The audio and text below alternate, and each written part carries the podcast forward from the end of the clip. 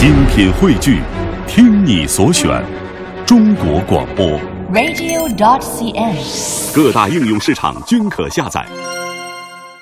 感谢各位停留在小马的声音世界当中。每晚九点到十点，倦意袭来之后，喧嚣落定以后，倦意袭来之前，我都会和各位一起来分享一本书。今天晚上我带来的是毛路的作品《吻着梦想过日子》。马上我们就请出毛路，你好，毛路。哎，你好，主持人。呃，我们听到毛路的声音，毛路是四川人，啊，所以他今天操着浓重的川普跟我们一起来分享。但是毛路的这本书写的真是非常的清澈干净啊，所以我特别为大家来推荐这本书啊，就是毛路的《稳着梦想过日子》。其实这本书，毛路，呃，我记得你跟我说过，他最早其实是在豆瓣当中你发的那个连载的文章。对，豆瓣三年前吧，就是开始写一些日记，就是因为身边有一些奇葩的朋友吧，然后我也比较喜欢旅行，然后旅行的时候也认识了很多奇人，当时就是相当于一个很随性的感悟一样，就把这些小故事呀记了下来，然后后来碰到了那个编辑，编辑就说：“诶，要不我们做一本书吧？”然后我一想，诶，为什么不呢？嗯，所以说就有了这本书。哎，这本书其实我觉得我自我打开这本书，我觉得它是一个非常耐看、非常好看的一本书啊。你写到的这故事都不长，其实都是一个个短篇啊，写到他们的故事、他们的情感、他们所面对的一些问题等等，呃，是非常好读的一部作品。而且这本书做得非常漂亮，我觉得每一个细节都考虑得很清楚，所以适合大家。我觉得在旅行或者是在周末的午后或者周末的晚上，花一点时间读一读，它一定会让你的生活非常有意思。呃，你看一看别人的生活，你也会感受到哦，原来在我们这个世界当中还有那么多和我们不同的。他们看上去可能和我们一样啊，也是一样过着大众的生活，但是他们却有各自不同的那种小众的自己的行为的方式啊，挺好。呃，毛路来给大家讲一讲吧。这本书当中这些人，嗯、都是你身边的朋友，还是怎么来的？就是他们的有没有原型的故事？都是原型的故事，嗯，就是可能朋友有一半吧，然后有一些就是旅行中遇到的人，可能就再也见不着了，嗯。然后这可能也有一半，然后还有一小部分是我自己的一些故事，嗯，你说到你旅行，我特别注意到你特别喜欢挪威，我觉得，也就是其实好多地方都去对，也不是特别喜欢，因为可能就是因为我觉得北欧他们的价值观跟我们很多地方都不一样，就是我去了之后会发现很多我没有想到的东西，就是嗯角度很不同，所以说我把它记下来了。嗯其他地方我也很喜欢，但是可能其他地方。没有什么特别奇葩的事情发生，我就没有写。哎，今天我请到的是毛路，毛路告诉我他在北京其实有十几年的时间了，从 从读大学就在这里，但是他的不要逼我。但他的普通话一直说的不大好，没关系啊。毛路，咱们今天晚上就这样慢慢的跟大家一起来说一说你书里的这些故事，以及他们书外的那些人生。马上我们透过一个短片来了解这本书的相关内容。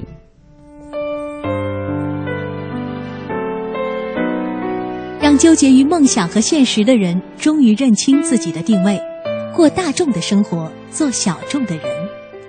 追逐梦想不一定要打鸡血，并不妨碍我们好好过日子，以及成为一个有趣儿的人。今晚分享稳着梦想过日子。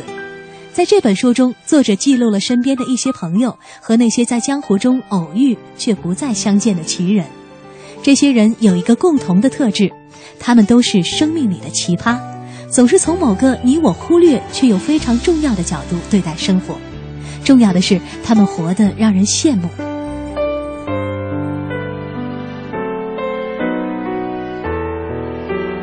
在今天节目进行的过程当中，很多朋友在跟我们保持同步的联络啊。呃，有朋友说，能写出“稳着梦想过日子”这样文字的作者毛路，一定是有着感知生活有趣美好的心境。生活当中，他也应该是一个非常阳光有趣的人吧？我自己应该 你自己没法评价。没法评价呀，怎么说呢？哎，据我观察，毛路真的是一个挺、呃挺、挺有趣的、挺阳光的一个人，真的是啊。所以你笔下的这些人，他们尽管遭遇了生活当中的种种呃磨难，但是他们就像你给人的感觉一样，他们也最终找到了某一种出口啊。给大家来讲一讲吧，比如说呃，讲几个故事来。嗯，好，因为刚才也说了，就是嗯，我想先讲一个也一个也是北欧的夫妻的故事。嗯，所以说我觉得北欧人真的我想法太太奇葩了，但是奇葩不一定是个坏事，我觉得就看你怎么去评判。嗯。这个瑞这个夫妻是一对瑞典夫妻，是我在老挝的时候，老挝可能大家不知道大家有没有去过，其实嗯我觉得是一个很不错的地方，嗯。可能没有像泰国呀、越南那么有名，但是它还是比较原生态的。嗯。然后我在一个酒吧里就碰到这个夫妻了，然后他们就告诉我，他说我们在这儿已经住了两年了，嗯。然后这两个人也不会讲老挝语，然后第一反应就觉得，哎，那你们都不用工作吗？嗯。就是我就觉得他们肯定是那种，你知道欧洲有很多人就是拿着社会福利，然后就去那些东南亚国家那样，嗯。就是就是我看来就是很失败了，就是卢舍，就是我就 我就是先入为主的就对他们影响不太好。嗯，而且嗯，其实老挝好像不是一个就是花费特别高贵的一个国对家，对对，嗯。就是一个就是我们很悠闲啊，小资去了就可以当土豪那种。啊，就就是，然后但是我就跟他，因为我觉得出去聊，反正出去我也不认识他们，也还是就是很礼貌的跟他们聊天吧。但是一聊就发现他们其实特别厉害，就是很多知识呀、历史呀、地理呀、科学什么都懂。我觉得他们就是，我就觉得你们这么知识这么渊博，就是为什么不工作呢？就是为什么要这样去浪费生命啊？这就我看来是一个浪费生命。我就我就问他们，我说你们为什么不去工作？然后那个男方就说啊，他说说就说为什么要工作呢？嗯哎，我我还一愣，然后我说实现自我价值呀，然后他就说，但是自我价值是需要工作来实现吗？然后我们就争过这个问题讨，就是争论来争论去，争论来争论去，嗯然后他最后就说，然后我最后就把我说急了，就是我我就说。啊，那你们没有工作，那你们只能靠政府救济吧？那政府的钱也是别的人纳税纳税人的钱，嗯就是你让别人养着合适吗？就是我你才有点急了。然后那个他们也一愣，他们就说不是不是，你误会了，就是我们其实，在斯德哥尔摩，就是那个瑞典首都，我们是有一套房子的，就是我们是把这个房子租出去了，然后靠着这个租金在这边生活。然后我一想，哦，原来是这样。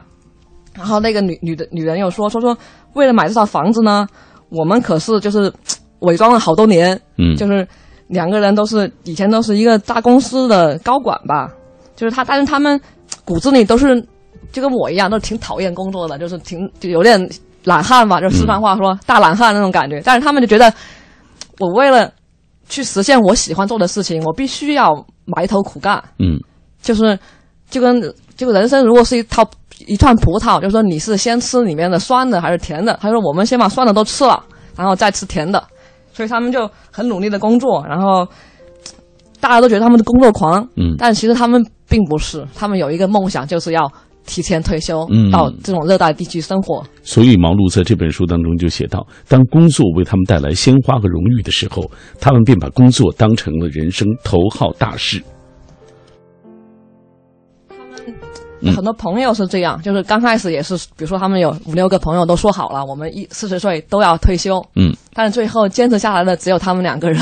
哎，呃，这个毛路说，我见过这三种这样的情况：说没钱的时候不快乐的人，有了钱照样是不快乐的；没钱的时候快乐的人，有了钱也快乐；没钱的时候快乐，有了钱不快乐。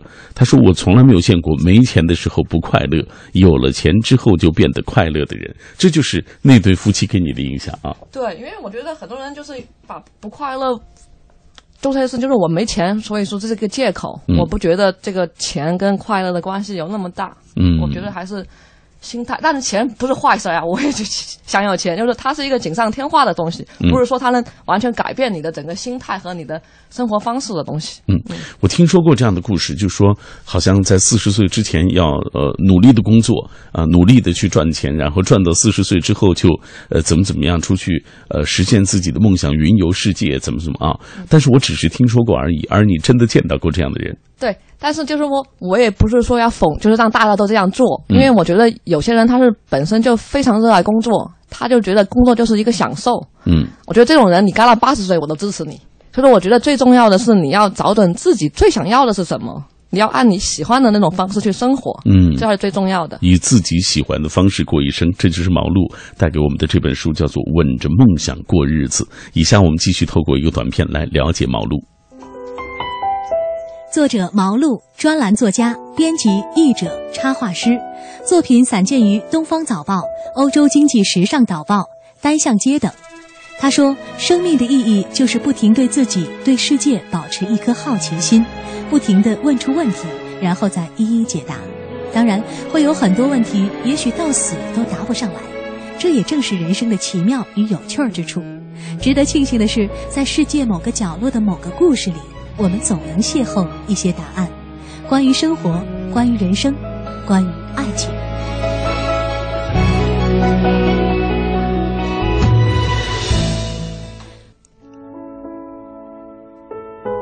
我们继续来分享这本书里的故事，也分享这些书外的人生。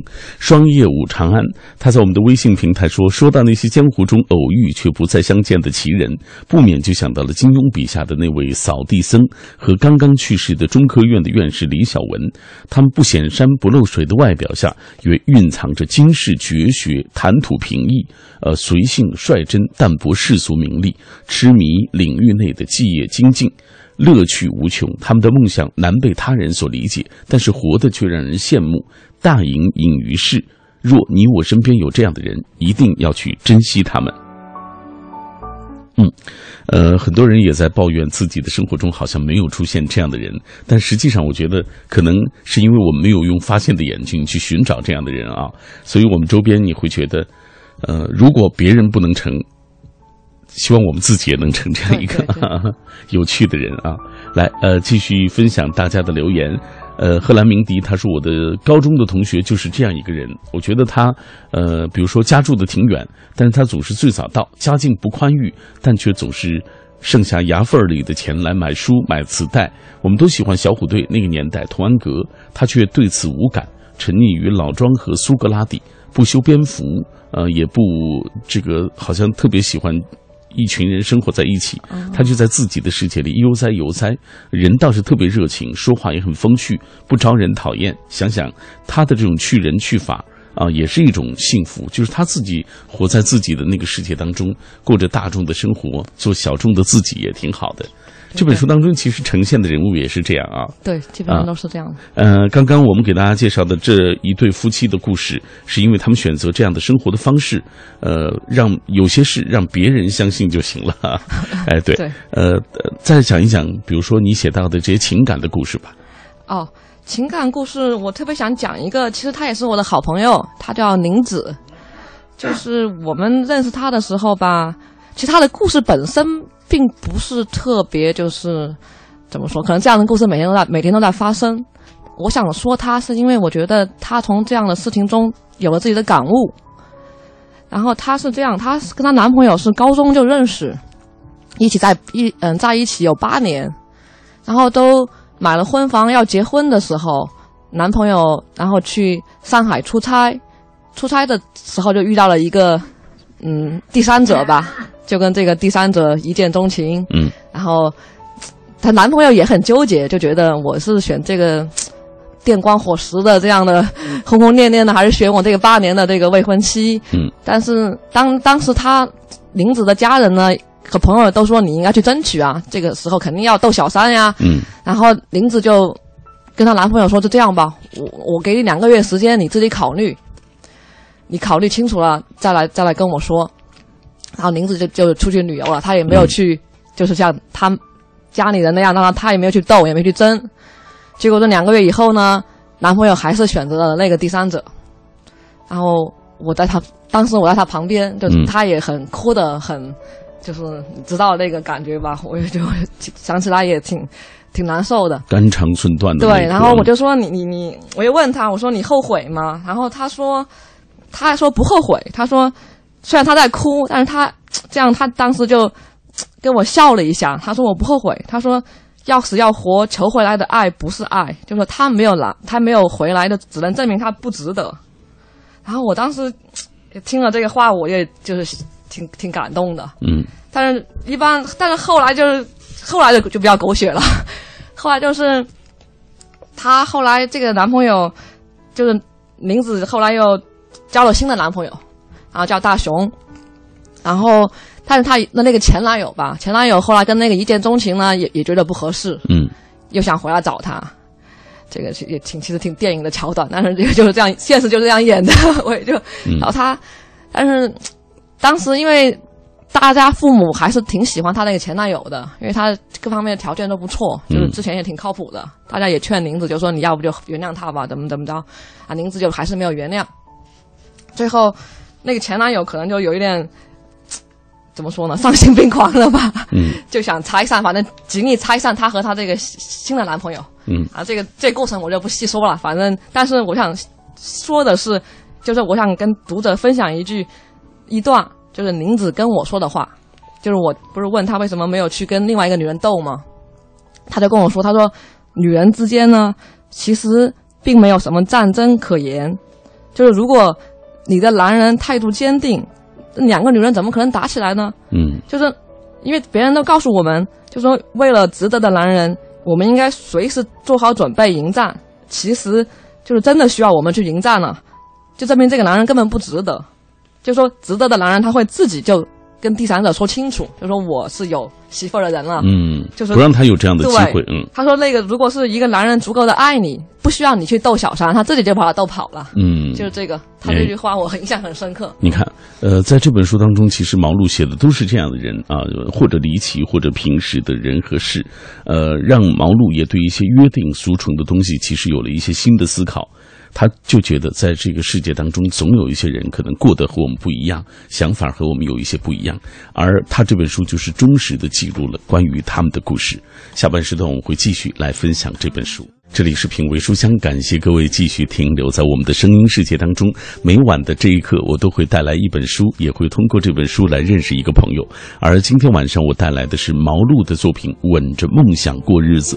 最初，毛路是在豆瓣网上发表他的文字啊，后来，呃，随着人气越来越旺啊，终于有了这样一本实体书。在这本书中，作者毛路记录了身边的一些朋友和那些在江湖中偶遇却不再相见的一些奇人。这些人都有一个共同的特质，就是他们都是生命里的那些奇葩啊。这些奇人奇闻终究会随着时间推移、空间的变换烟消云散，而在这些故事当中，那些从容的人生观却沉淀下来。你可以说这是一本肉眼凡胎、鸡毛蒜皮的艺人列传，但是你绝不能够否认，在这些琐碎背后闪烁着智慧之光的气定神闲的人生观。今晚为了更好的为大家介绍这本书，小马也是特别请到了毛路。稍后我们继续请出他。在我们今天节目进行的过程当中，也有很多的朋友在跟我们通过微博、微信的方式保持紧密的联络。大家也在说自己生活当中的那些呃有趣的人、有趣的事情啊，他们过着我们所羡慕的一种生活或者一种状态。呃，我们来看看大家的留言吧。嗯，来，我们看这是。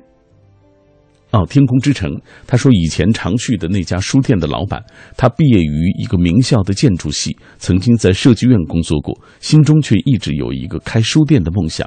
后来他辞职去书店打工，虽然工资很低，却依然坚持了很长。后来又回到石家庄，开了一家社科类的折扣书店，坚持了两年多的时间，终于还是受到网购等等的冲击，选择去上班，试图用自己的收入来养那个书店。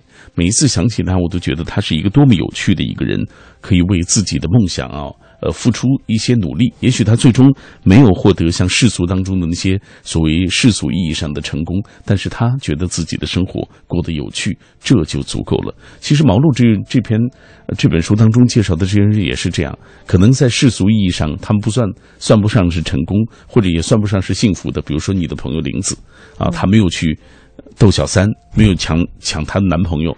啊，但是他自己觉得他这样做其实是非常正确的一种状态，值得，我哎觉得是。在他自己看来是一件非常值得的事情。嗯，再来看，嗯，诺诺他说这个话题让我想起了一个朋友，每天工作超忙，但是一看到他就会很享受生活的一个人。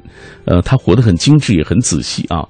而且因为工作的性质，每天接触很多不同的人，但他跟大家的沟通都很顺畅，什么样的话题都能够聊得很热闹，说说笑笑间就把事情办得很好。看看他就觉得生活真美好，能让身边的人快乐，这是一种特别难得的一种优点啊。嗯，你看我们的生活当中。都会有这样一些人，他们在呃可能琐碎平凡的日子当中，也能够把自己打理得很好。所以，记忆长歌就说，其实咱们都有着各自的平凡和不凡，既普通也有不普通。正因为如此，才构成了这个世界一道道绚丽的风景。我也是如此，做着平凡的事情，但心里也有着不凡的梦想。喜欢话剧、戏曲和相声，有时很幽默，常成为身边人的开心果，给他人带去快乐。有的人说我很神啊，不管是神刀还是神经吧，各自开心就好。他说：“我觉得我还是我，我就是我。”说的真好。还有梅英大姐，她说：“我想做小众的人，但是永远没有做成，整天围着柴米油盐转，啊，演奏着锅碗瓢盆曲。但是我觉得，其实不妨碍他成为一个小众的人，对，或者不妨碍他成为一个有趣的人。对，有趣跟柴米油盐并不冲突。所以梅英大姐，你还可以做一个小众的有趣的人，好不好？来，刘红红，她说稳着梦想过日子。她说我好像就这样，初中时梦想画画，但是家人不同意，后来我偷着学了。大学里很多同同学都在考这个村官、公务员，可我没有。一位关系不错的同学说：“人要现实一点，谁没梦想啊？”是啊，对于女生来说，可能考一个稳定的工作，可能前途会更好。但我没有那么做，因为我相信能够坚持梦想的人是最美的一种状态。嗯。真好，我觉得就是在我们的电波的那端有那么多的朋友，他们可以自己为自己的梦想付出一些努力啊。嗯，呃，我觉得就挺好的，也无外乎是不是能够成功。其实，所谓远大志向和呃切近的生活之间并没有太大的区别，你不觉得吗？就很多人觉得理想跟现实它是冲突的，嗯，但是我觉得它其实是一种战友的关系，是互相帮助，就是让。是为了让我这个主体 过得更好，嗯，更你要怎么平衡它，让他们互相就是理想要把现帮助现实过得很好，而且现实要帮助理想去实现，它应该是一个互相。一个是良性循环的东西，而不是说一个敌人的关系。嗯，相辅相成的啊，良性循环的一个关系。接下来我们继续透过下面这个短片，我们继续来了解书里的这些人物啊。呃，刚刚其实呃毛路已经说到了一些那些朋友、那些人啊，他所认识的，比如说瑞典夫妻，比如说他的朋友林子。我们接下来认识一下小美啊，认识一下其他的主人公，看看他们都经历了什么样的故事。小美。卖了帝都的房子去云南种地，有人说他疯了，有人夸他勇气可嘉。对前者，他说：“你觉得我疯了，这事儿跟我有关系吗？那是你的问题吧。”对后者，他说：“这有什么勇气不勇气的？违背自己内心的事儿才需要勇气吧？做自己想做的事儿，只是本性使然。”一位年近七旬的美丽老太太，自称一辈子离不开爱情。他说：“离不开爱情，不代表离不开男人。越是真正离不开爱情的女人，越有勇气离开一个错误的男人。有爱人的时候，爱情是两个人的事儿；没有爱人的时候，爱情是一个人的事儿。这些或离奇或平时的人和事，让作者对一些约定俗成的东西有了新的思考。追逐梦想不一定要打鸡血，怀揣梦想也不是怀揣神功。”并不妨碍好好过日子，以及成为一个有趣儿的人。这种稳着梦想度过的日子里，让我们不再迷茫可笑，不再盲从那些看起来正确的漂亮话。人的一生就那么短，得想办法清走仇恨、怨气、逼迫、无奈，去装一些美好的东西。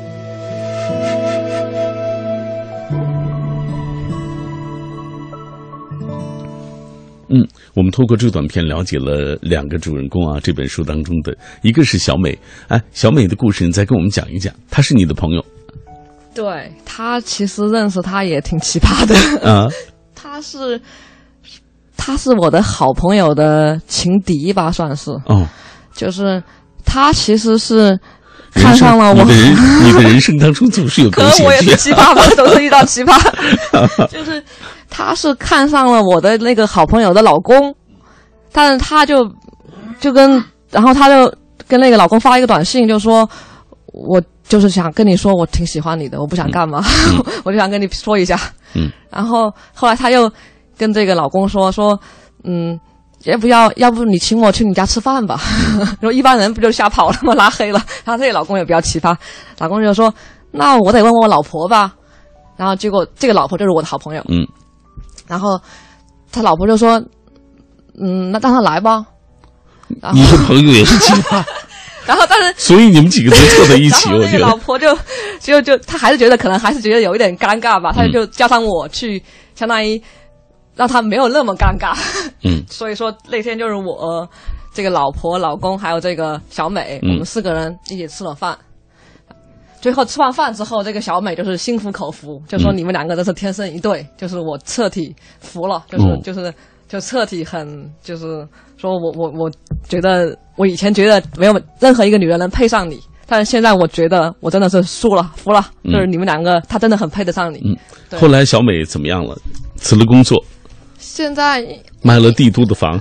对，因为怎么说呢，就是其实我不太讲想讲他现在的事情，因为你一说别人就觉得会以结果论英雄吧。我只能说他还过得不错，嗯，种咖啡蓝莓去了，哦，还反正可能没有在帝都的时候那么经济上那么好，但是也不差。就是嗯但是他很开心，就是每次看到他，他都非常开心。那就挺好。对，就是说他的、过得很幸福吧，这样说，嗯哎，你看这本书当中不乏有这样奇葩的人啊。对，但是就是因为很多人也觉得，就是很多朋友有说你这样的勇气太大了吧，就是这你自己卖了房子，而且代价太大了，对在很多世俗的世俗的眼光当中，就觉得这个不对，就一。切就是保险也停了，什么职也辞了，就是你不是完全就在相当于在裸奔吗？嗯 然后他就觉得，他说这个这是什么勇气不勇气了呀？就觉得就是违背自己内心的事情才需要勇气。嗯我只是顺从我的内心，就跟你看见一个东西好吃，你去吃一样。我对我来说，卖了房就就一样的道理。嗯。啊、你知道我这档节目最大价值就是我们能听到不同的故事，有时候有奇葩的，有时候有让人潸然泪下的故，事我。觉得故事其实都是其次，主要是我是对我个人而言，我觉得是能接触到不同的价值观吧。就嗯对我也是一个启，就是我有些时候可能也很迷茫啊，通过别人的故事，我能有一个新的认识，嗯就可能就这个扣就解开了，嗯就，觉得本来一个过不去的坎儿，哎，想通了。想通了，其实我就觉得，所以我看到的毛路，我给大家形容一下，毛路就特别随性的一个人，呃，对，就是你自己讲个道理，把自己说服了，我觉得。就挺好。对哎，再来讲讲那个刚才我们片花当中听到那个老太太的故事，她是说她生活里不能够缺少爱情，但是这个缺少爱情好像不是说、呃、这个就不能缺少男人的意思啊。对他其实因为呃，这个是因为当时也就是一面之缘了，可能很多背景我也就，但他的意思就是说我等待爱情也是一种爱情，嗯主要是这个观点，就是哦我、我是在走，就是我走在爱情的路上，它也是爱情啊，对吧挺？好的，哎。就是你等待幸福，它也是一种幸福。我们很多人到年老之后都没有这样的心态了，包括我，我我想可能到了我这个年纪就已经没有这样的心态了。真的是，他你看这这把年纪，呃，五十五六十岁的人，他依然还是要呃，比如说向往爱情，对，我觉得这都是心态有关吧，而且我觉得。特别是这个，我们国家经常就说，啊你三十岁以后你就怎么怎么着了。嗯，呃，我觉得这个就是外界的一些东西，你没真的没有必要去理会，你按自己的方式走就行了。嗯，因为我也三十多岁了，但是我也觉得我谈恋爱也像少女一样。哎，我们今天见到的这个毛路特别开心啊！哎，毛路，接下来咱们继续打开这本书。你这本书当中，我我觉得很多人和我一样都很好奇，这这些奇葩的人，他们的故事都有些什么？哎，很多人都觉得只有要有远大的志向，这是我们从小就要树立的啊。这篇就是我也看到你在这里面记述了一个小故事，就是有关于远大志向的。嗯对，这个其实是我的一个表弟，就是这个事情其实是，就是这个长辈就觉得这个表弟吧，就是成绩也一般，就是，也就是，就问他你想干嘛，以后他也就说不出个所以然，嗯。就是世俗来眼光就说这个孩子就是那种学渣吧，没救了，嗯。就是其实也让我去开导他一下。其实我也不知道为什么找到我，就是我也就是，然后反正我就只就是在你们家族的人当中，可能是我觉得我成功的演技比较好，觉得我是一个乖乖女吧。其实我，反正我也就长辈嘛，我也就不好推脱。嗯那我就好吧，那表表弟约出来聊吧。然后，但是聊完之后，我还真的觉得太惭愧了，真的、嗯就是我就聊完之后，他把你打败对，我觉得这个真的是，我就觉得很多时候真的是，就是教育别人的人，真的才需要被教育。嗯就是就是我问他嘛，后来就是我们前面的一些聊的，我就先就略过了，就最、嗯最后就我就问他，我说你将来你有你没有想过将来要干什么吗？嗯然后他就特别天真，一副很无辜的眼神，没有啊，就很正常，就觉得没有。那我就说，完了，你失望了。我就我就觉得我就说，我说你难道你没有任何理想吗？嗯 然后他说，理想是什么？然后我又啊，我又无语了。我说理想就是说你想要实现但还没有做到的事情，嗯就是人生人生的志向什么？嗯就是他。然后他说，哦，他说哦这样的话，那我还是有我还是有理想的，嗯他一下子就很得意了。嗯然后我就 立马就乘胜追击，就问他，我说那你的理想是什么呢？就说给姐姐听一下呀。嗯然后他就说，我呢就想要这辈子天天都过得有点意思，嗯就是每天哪怕只有十分钟的意思，十分钟的时间有意思，嗯我这就是我的理想了。然后嗯我就问他，我说那到今天为止，你觉得自己每天都过得有意思吗？他说当然啦，嗯不然我早晨爬起来干嘛呀？然后我听完他这个话，当时我就怎么说呢？我真的是百感交集，我就觉得，说实话吧，我也不知道这个孩子他将来会不会就是世俗意义上的成功。嗯，他可能不知道他能不能成马云，成乔布斯，但是我就觉得他有一种能力，就是他以后，我觉得他不管经历什么，他都应该可以过得很快乐。嗯我觉得他是一种很乐观的一个小孩儿。对，尤其是我看那一点，他说那个什么啤酒真难喝，不过尝尝也挺有意思的。对他对他来说，一切都是一个非常有意思的事情。所以说，我觉得其实很多人觉得自己过得就是。比如说没有意思呀，其实你可能同样的生活，就同样的柴米油盐，嗯别人也是那样过，就每天都是柴米油盐。但是同样的一件事情，可能这个人觉得很无聊，另外一个人就觉得哎，活得很有滋味。嗯就是我炒个菜，我也能炒嗨了，我也能吵高兴了。嗯，对我所以说，我觉得最重要的还是你的价值观和你的心态的问题。所以你觉得自己的远大志向在这个孩子面前简直弱爆了、啊。对，我觉得真的就是我。有些时我就很惭愧，我觉得我都之前都没有好好想一想。其实经常我就很麻木的就过了一天，就很、就真的浪费生命。就是就为什么你去把那个你的人生去去怎么说呢？就建立在一个那么虚幻、那么遥远的理想上，全不看看眼前，不看看当下，忽略了当下的生活，嗯而去去去幻想那个未来的一个成功。我觉得这个所以这本书当中，你提供给我的最大的一点触动是什么呢？就是说，追逐梦想不一定要打鸡血啊，对然后也并不妨碍你过好自己的生活。并不妨碍。哎，对你哪怕过好眼前的生活，也比就是这个非要打鸡血的去追逐梦想要强。你觉得对？对对。哎，这倒是。你说为什么我不能够容忍自己理想破灭，却放任自己麻木的度过一天又一天呢？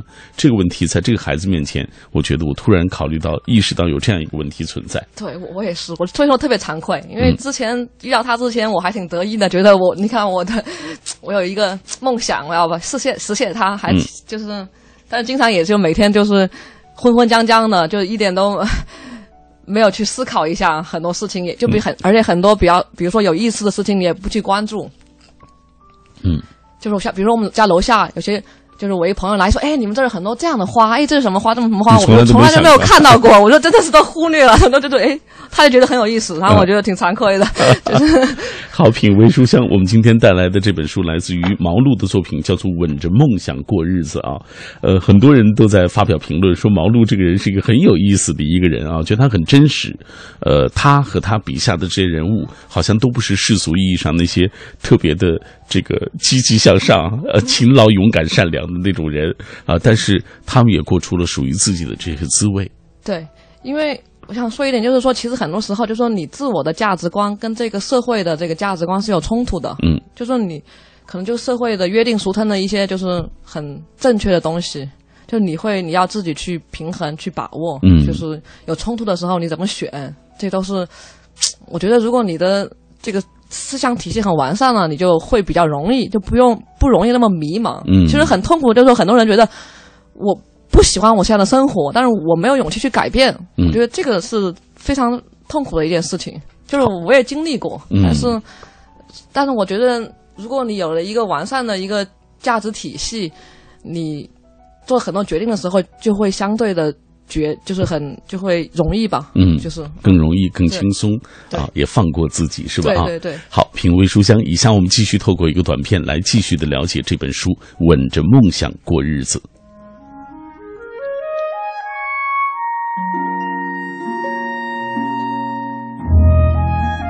我们可能曾经看过太多让你振臂高呼追求梦想的鸡血文，也被不抛弃不放弃压得喘不过气。而事实是，当失恋、失业、分手、离婚等痛苦和迷茫真的袭来时，远不是几句鸡血或鸡汤的话能应付的。该哭就哭，该闹就闹，该吃还得吃。只是在纵容自己宣泄情绪的行为时，内心要保持一份清明。稳着梦想过日子，记录了那些遭遇最黑暗失控时期，依然能尽情跳出情绪的陷阱，用强大的智慧掌控自己人生的女人。这些故事并非是解决坎坷的攻略，却能让你面对人生关卡时多一份从容和底气。正如这书中所言，追求梦想不一定要打鸡血，并不妨碍我们好好过日子，以及成为一个有趣儿的人。其实，生活本身就可以是理想。生活本身就能鼓舞生活，可以用每一天庆祝每一天，而不是舍近求远，用一个远大的理想支撑自己。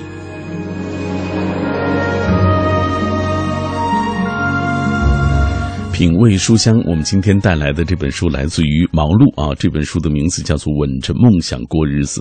在今天节目进行的过程当中，很多朋友也通过微信、微博以及蜻蜓 FM 的聊天室，在跟我们分享他们听节目的感受。白雪公主妹妹说：“梦也许是美好的，但是无论是一个多么美好的梦，总要有醒来的时候。”而情呢？梦醒了，情却还在。生命中有情，梦才会真正的温馨。其实这个世界上的好梦本不太多，能做好梦的人就很少。呃，要是我猜的不错的话，如果真能明白的人，往往自己啊，这个真能明白的人，往往自己有一段好梦。我正在。呃，我正长，梦也正在长啊！既是好梦啊，就留住它又有何妨呢？呃，这是他自己对于这所谓梦的那个那个理解啊，可能未必别人能够听得懂，但是呃，没关系，我觉得就是有一些文字就是自己懂，他抒发了自己内心的那些情绪。沿着海湾走去看日落，他说：“别人都说我是一个文静的女孩，我觉得我只是大多时候喜欢安静的生活，并非是文静。”不喜欢太过张扬而已，收敛自己的光芒，也不喜欢凑什么热闹，就喜欢安安静静的看别人开心幸福的样子，自己也就会满心欢喜。只想做简简单单的自己，做不争不闹不扰的自己。那个自己的状态，就是我觉得所谓梦想当中最好的一种状态。没关系，按照自己的所谓这个方式啊，你想要成为的那个方式去过你想要过的生活，就是我们今天通过这一期节目想要传达给各位的一个观点。苏小克说特别喜欢书里这些奇葩，他说我有时候也挺奇葩的，我也能想象作者弟弟那样每天都过得很有意思，呃的那样的生活。不过这个目标。经常都实现不了，再大一点，他一定会遭遇到来自周边、来自家庭、来自自己前途、命运、学业的一些纷扰，所以能让他享受这样每天有意思的生活也挺好的。对，其实小朋友，我觉得越小的小孩他越过得有意思，就是一个可能一个手指他都能玩玩玩玩半天。对，嗯，来，我们继续给大家再讲一个小故事吧，因为时间已经不多了，讲我所理解的成长。嗯。这本书当中，其实也说到了很多有关于成长、有关于啊等等这样的一些情绪啊，呃，比如说你说成长这东西，你再对抗，该来的还是会来。况且我已经晚了很多。说实话，我也搞不清楚成长到底意味着什么。有时我想，成长是不是就意味着你明白自己什么东西该坚守，什么东西该去妥协？比如你不再坚守某些原则或者是承诺。对，其实。就是这个，因为这个文字我可能写的也是有一两年前了，嗯，因为后来可能自己也就越来越觉得，其实对我来说，成长就是我终于敢面对自己，就是我可能就是一辈子长不大的那种小孩子的那种智商了 就是就认了，我也就不去，就是我能按照我的一个就是童心这样的活，就是。过得也蛮开心的呀，我就觉得我就无所谓了，可能对我来说这就是我的成长吧。嗯，就以以前还挺在乎别人，就是可能你你要，比如说你不能太幼稚啊，嗯你你不能太这么奇葩呀。对现在可能觉得，那这是我的生活，你们怎么想也无所谓了。对，所以，呃，毛路要通过这一篇告诉大家，就真正的成长，就有勇气告诉自己，不要别再别装了。了，别装成长了，其实你还是很幼稚的。好吧，今天呃，品味书香，我们这期节目为大家推荐的这本书来自于毛路啊，稳着梦想过日子，一个说着川普啊，这个 希望大家能浓重川普的 白50%毛路，但是说实话，我觉得他的文字真的是很好。呃，有机会的话，大家一定要好好读一读毛路的作品《稳着梦想过日子》。毛路接下来还会继续写文字吗？也在写，嗯，但是但是也是这样，就是没有什么目目的性的嘛，想起来有了感觉或者遇到了什么事儿就写下来。就希望你今天遇到我这个人，回去也能写一篇，看看能写成什么样。觉得你还不够奇葩，不够奇葩，所以不会成为你的，不会成为你的主角儿。也许以后会发现你的奇葩面吧。好吧，品味书香，以上就是今天节目的全部内容了。感谢大家的收听，也谢谢毛路做客我的节目。谢谢主持人。嗯，好，我们明晚再会吧。